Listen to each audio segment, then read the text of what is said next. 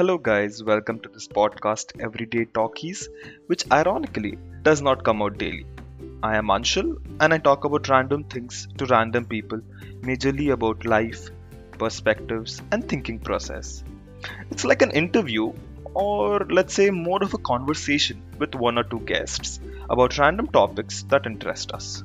To be really honest, it's just a way to reduce my inhibitions in talking to people. So come join me and enjoy.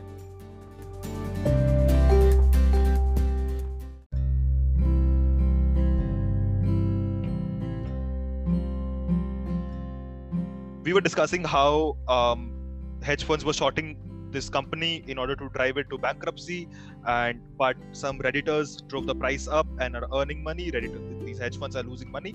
So now there's one thing apart from shorting which i have heard has is driving the price up and which is something probably not covered in many areas and something which i want to understand more and I want people to understand more from a financial literacy point of view as well is that options the fact that people are buying in options or calling. Okay there are so many uh, terms which i'm so not clear about. Anshul, um, before we proceed i want to uh, correct you on one thing. Uh, you said that the hedge fund hedge funds uh, they were trying to you know drive this company to bankruptcy by shorting the shares. Uh, i don't think so like you can, you can you know drive a company to bankruptcy by just shorting its shares. Uh, because there's a lot of factors which comes into play. For example if the company is performing well financially and if, I, if it has a strong fundamentals, uh, then uh, what happens in the stock market won't really you know affect it from that point of view. It can still survive, and when the phase of when the phase is over, then it can you know uh, the, the market will reflect its true price. I really uh, I agree to what you're saying, Vivek, in the sense that yeah, if the if the company fundamentals are strong enough and if the market sentiment is towards the benefit of the company, it is very difficult to drive the company to bankruptcy. But what hedge funds and usually these big institutions, what they can do is that, for example, in, in a situation like GameStop, what they did see is that, okay, this company has a business model which is kind of going out of business. Uh, or which is kind of, you know, it, it is not a sustainable business model for the future. Also, because of the pandemic, everyone thought that retail stores are going to go, are, are going to suffer huge losses, right? So, what these hedge funds and the reason why the short was more than the market uh, supply of the shares is that what these hedge funds were doing is that they were shorting the shares, right? So, when you short a share, what do you do? You borrow the share and you sell the share in the market.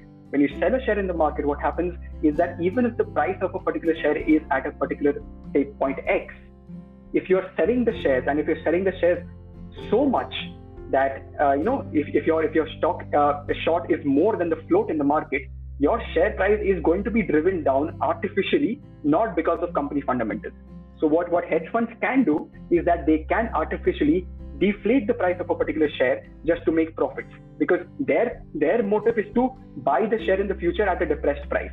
So they buy the share so they borrow the share and they sell the share in huge chunks in the market when the other investors see that these share prices are going down, they start selling the shares in the market. And that and when the shares go down to a, a particular limit, that's when these hedge funds come back again and they buy up the shares at a depressed price, making a profit for themselves. That's what they can do. That's what they did do in this situation. And in this situation, that it is that's, that's what they intended to do. Exactly, that's what they intended to do, and they got caught red-handed because you know, like uh, like I said, like it's very easy to see the, the the amount of shares which are being shot. These redditors they found out and they kind of you know beat them at their own game exactly. Chirag, before we proceed i have a question. Like i i want to i have a follow-up question. Uh like we we, are, we all are aware that the you know the share price of the of this company in the market is highly inflated. Like that's not the actual like that that doesn't reflect what the company uh, what the company's value should be.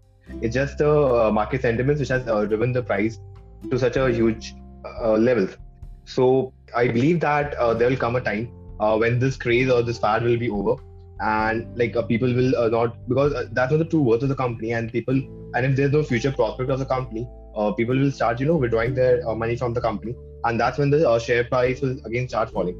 So at that at that point of time the in the retail investors will start losing huge amount of money. That that's that's a, definitely a very very good point that you raised is that we all know that a 350 dollar share for gamestop is not its fundamental value okay because that, that that's a very normal thing. Everyone knows that. Like uh, not not only fundamental it doesn't it doesn't even reflect its growth prospect yeah, yeah even, even in the future if the company grows at a at, at, at, at a you know massive rate it's, it's very difficult for the company to even reach these valuations. It's just not possible for this company.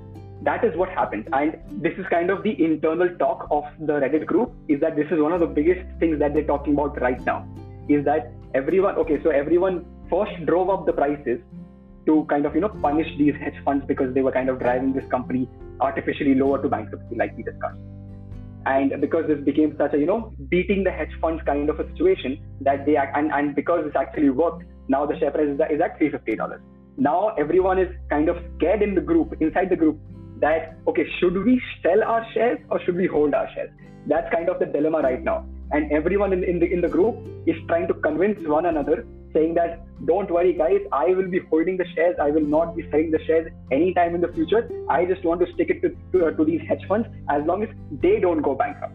So it's kind of a moral situation. People are not so the main group the wall street bets so they kind of discovered that uh, you know uh, I think they discovered Melvin was uh, short this sh- shares uh, in uh, November or uh, uh, December of 2020. So as soon as they discovered that this huge hedge fund is betting against this stock, it kind of became like beating the hedge fund became, right? It became very personal for these people. So it was no longer a point of making a profit. The point became that even if we kind of lose every our own investment in kind of you know driving the prices up, we will make sure that these hedge funds they pay for what they did in the 2008 crisis as well as the, the, the dot com bubble. So it, it is kind of a giving it to these hedge funds and not caring much about the profit. At, coming back to your point, saying that okay, the retail investors might get caught up in this. That is a very very big uh, dilemma. That it's kind of the retail investors who kind of tried to beat the hedge funds are now kind of stuck in a situation where other retail investors are coming up into the market at these inflated prices, and they might be the ones who might be losing in the future. And that's where the financial literacy part comes in is that you have to be literate enough you have to be you know aware enough you have to that that that comes from you. You have to be reading you have to be following the market before you invest in anything else. That that is your responsibility. These people who kind of you know took the shares to a particular height or who had a particular agenda yeah they were following a particular agenda. They wanted to do something because they thought of a particular plan the other people who just kind of got into the bandwagon it's and if they if they lose in the market moving forward they don't have anyone but themselves to blame for it right? So you have to be very careful here. You you, you can't just blame everyone else for your mistake. One thing building on that you know when um, Vivek you were saying that like and Chirag you both were discussing that how these people can drive the company to bankruptcy or not. And uh, given that the f- fundamentals of this company is not strong enough so yeah it was going down. Now like one counter argument or probably a question from my end is given that the company is trading at such inflated values which you said is not at all possible so it raises the company valuation as well. Now given that the company company valuation is so high they can take loans or you know take out loans from the market or anywhere on the basis of this putting this as collateral and revive their business model and succeed. Is that a is there a possibility of that? Like okay i'm going in a way hypothetical scenario but just putting it out there and just taking your views on it. I'll give you an example for this uh, but i'll not take gamestop an exam- uh, as an example okay? So in this situation what you explained right now has already happened in the sense that not for gamestop but for american airlines. So what happened is that in this kind of dilemma where we see that the GameStop prices have skyrocketed, it's not just GameStop which has gone up. There, there are other such, you know, kind of almost on the brink of bankruptcy companies like you know blackberry and nokia and all these companies who are also who are also you know kind of beaten down and who are, who are also facing a lot of shots uh, in the similar manner as gamestop. As the gamestop prices increased these uh, companies also saw their share prices increase because people kind of thought that okay they've missed the gamestop bandwagon. Let's jump into the other bandwagon where, where, where we see that the short percentage is quite high for that, one of the examples was American Airlines. American Airlines saw, saw its share short shoot up quite a lot. And in this uh, period, they raised approximately a billion dollars to kind of revive their company. But again, you have to uh, keep in mind is that even the people who are giving you these uh, these kind of loans, the banks and other lending institutions, they will not just give you the loans just willy nilly, right? They will see that obviously the company needs to have the fundamentals to kind of back up the loan and because they have to pay it back later on with American Airlines got the loan, but it's not necessary that GameStop will. Makes sense. One thing which we, uh, we missed while we were uh, talking about this was, and we'll probably then close out this uh, finance part and then move on to the more interesting discussion of uh, seeing uh, uh, whose side we are on and the philosophical part of things. But one thing which is also pri- driving the price up is options. So tell me, what is that? Why does that increase the price? And why is that add you know adding fuel to the fire? I read in one of the articles that because the h1 shorted and now these people are buying so shares the prices is rising up. But that is only one reason why the price is rising up. The other reason is that people are also taking option calls on it. Now i must must be using the wrong term.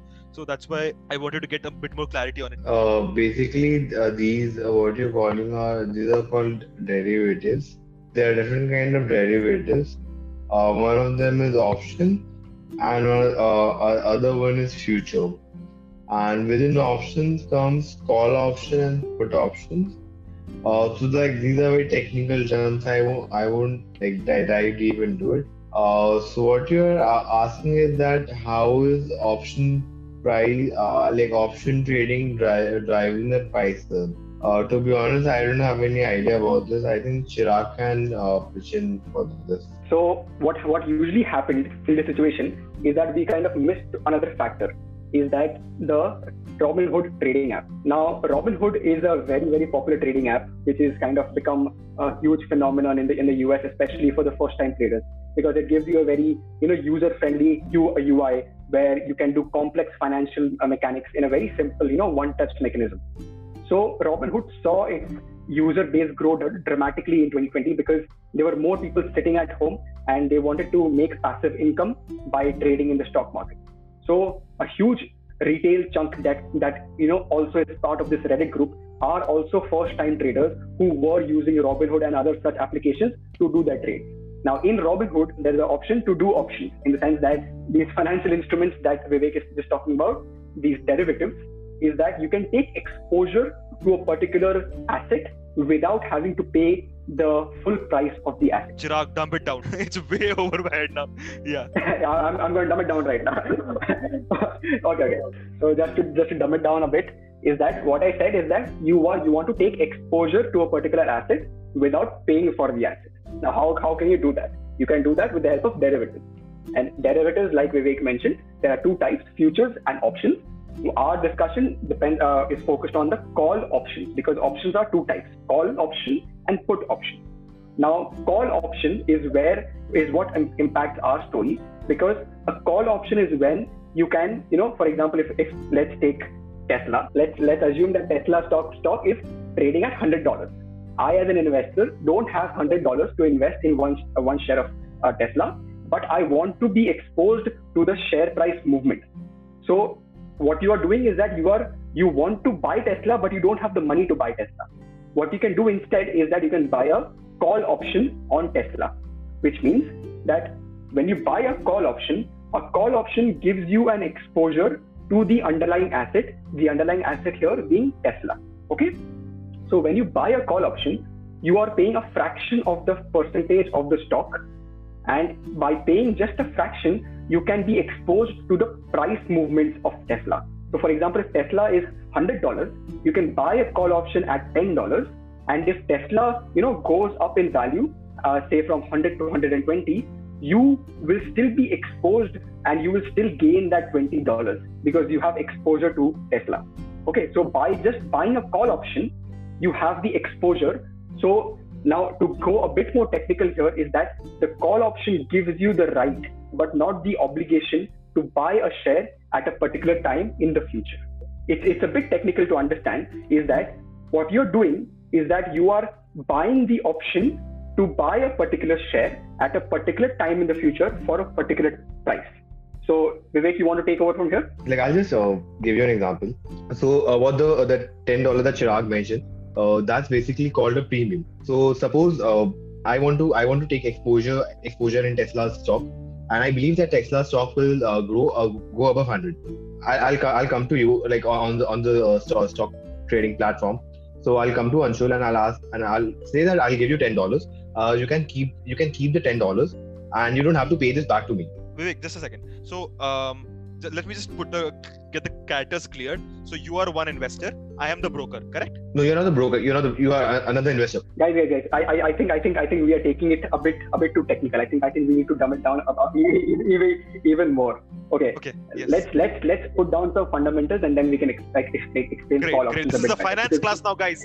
Important. Be concentrate. Uh, like I don't think it's uh, possible uh, to explain uh, options in, in, in an episode of podcast because I think I uh, sat through uh, ten classes just to uh, understand entire. Vivek, Uh, this is a challenge for you. Okay, we'll have to do the impossible. Chirag, go ahead. so uh, Okay, wait. Let me let me simplify the materials. I'll I'll I'll be your dumb one, and then you do it for me. Okay. So Chirag, uh, you're the main boss guy. You are basically Zerodha for now, right? Uh, or Robinhood Yeah. app for that matter. Let's say you are Robinhood app. I am an investor, and Vivek is another investor. Now what happens is I'm like, okay, this Tesla stock, yeah, I like that. Um, I know it's gonna grow in heights. I want to buy that because I want to earn money. But one share is hundred dollars. I don't have that kind of money. I have only ten dollars in my pocket. So I want to buy a fraction of a stock. Simple as that. So I take that money, I give it to Robinhood. Hey Chirag, take this money and get me a Tesla stock. Now, what will you do? I just gave you ten dollars. You can't be, you can't give me a full stock. What do you give? what you just explained is the beginning of how you can invest in a call option. Okay, so what the call option does by paying this 10 rupee premium is that you are kind of making a contract with the brokerage, the brokerage house, saying that now in that contract, the contract gives you the right, but not the obligation to buy a share in the future at a particular price. Okay, so for example, Tesla shares are currently trading at 100 rupees you think that the Tesla shares can go up to 120 rupees in a matter of one month. Okay. You will enter into a call option with Zerodha or any other brokerage, brokerage app saying that so in, in, in a call option there are various kind of variables. So the premium, the 10 rupees that you gave is the premium that is lost once you buy a call option. That is non-refundable. Then there is a strike price.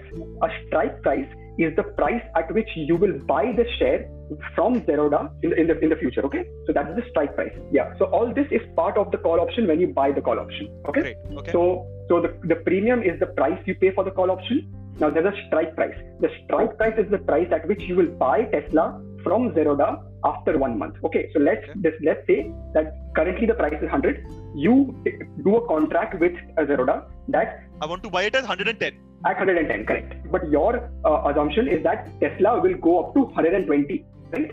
So you have found a call option at 110, but your price target is 120. So after a month, if the prices go up to 120, you have the option, or you have you have done a contract with Zerodha, right? That you will buy the the, the, the shares from Zerodha at 100, at 110. So what you'll do that after a, a, a month, if the if the prices go up to 120, you will buy from Zerodha at 110 and sell it in the market at 120, making 10 rupees as your profit. So this is a call option. Okay.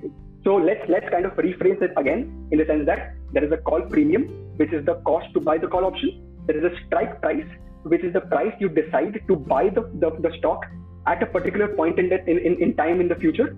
And then there is the price of the stock at which that, that is currently at that point point in time. So 110 is the is the strike price and the share price is 120. So that 10 rupees becomes your profit. Yeah, no, no. I, I'll just tweak the numbers here so that you know I can also add in the value of profit here. So I gave ten dollars as premium per share, and I uh, bought the shares as 110. That is the strike price, and I sold the shares as 125 instead of 120. Let's make it 125.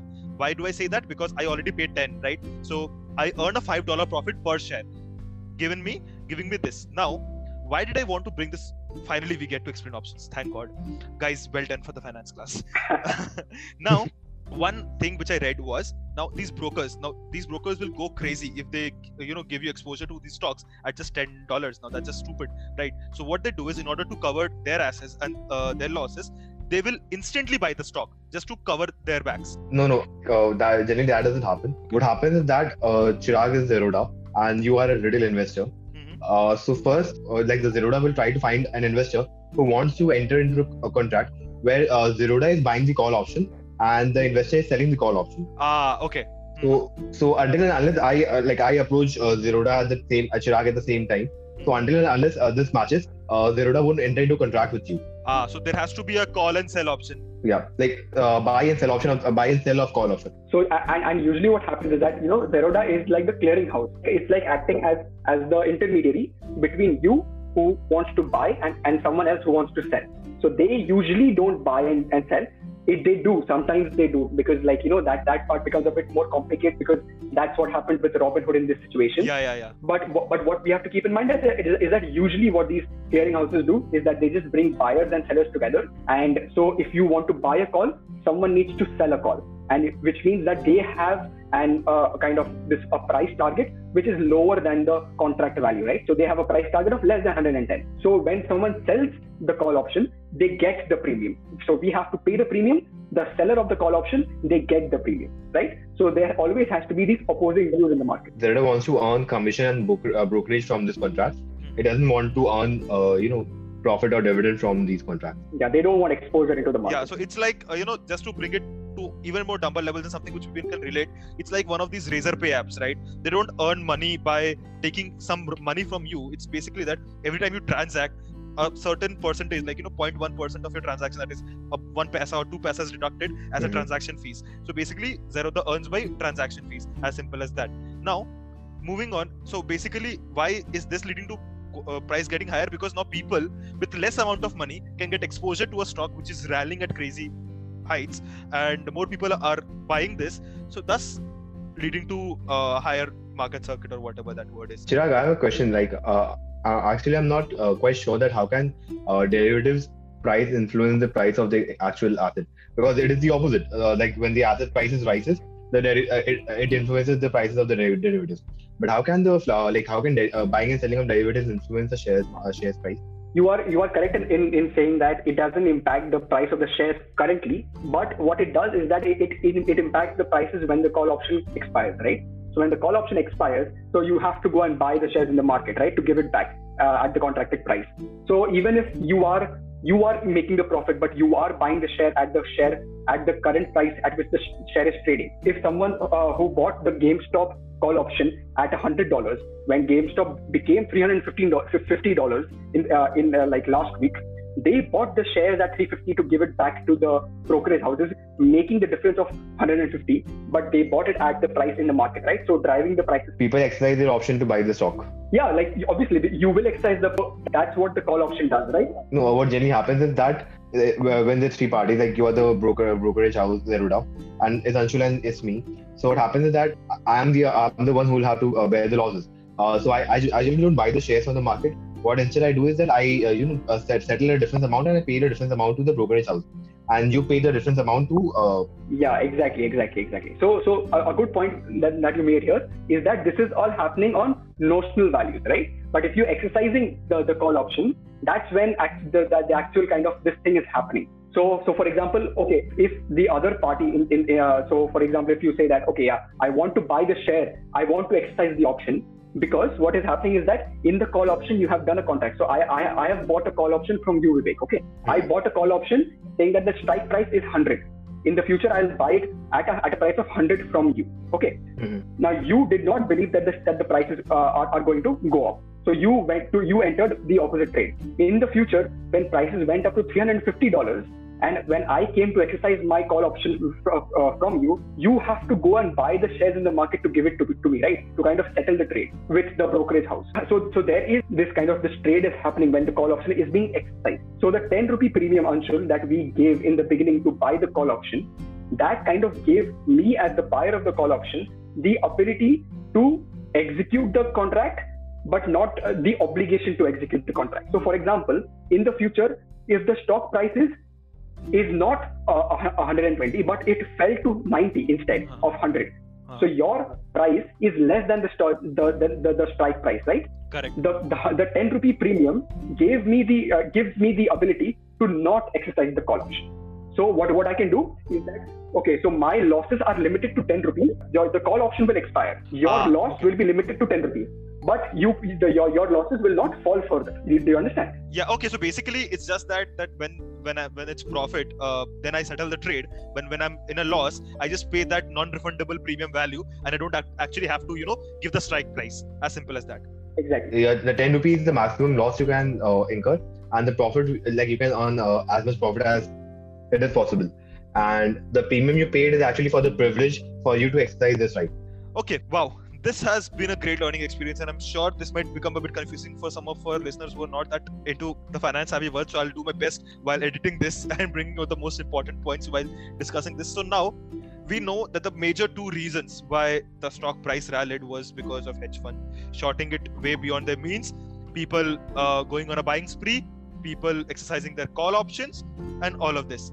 Now comes, I think, a bigger set of questions which might spark different debates as well. First of all, the first question that I want to pose to both of you is Is it right from a hedge fund's point of view that they have the ability to corner the market and drive a price so low or short shares which are not even there in the market? Is this supposed to be legal or morally or ethically right? Now, wait a second. I know the episode is over, but I asked a very serious question. So, wait around for a couple more days when we release the last episode for GameStop and you get to hear the philosophical and moral discussions that we had regarding this trade and the tussle that is going on between the Redditors, the common public, the retail investors, and the Wall Street.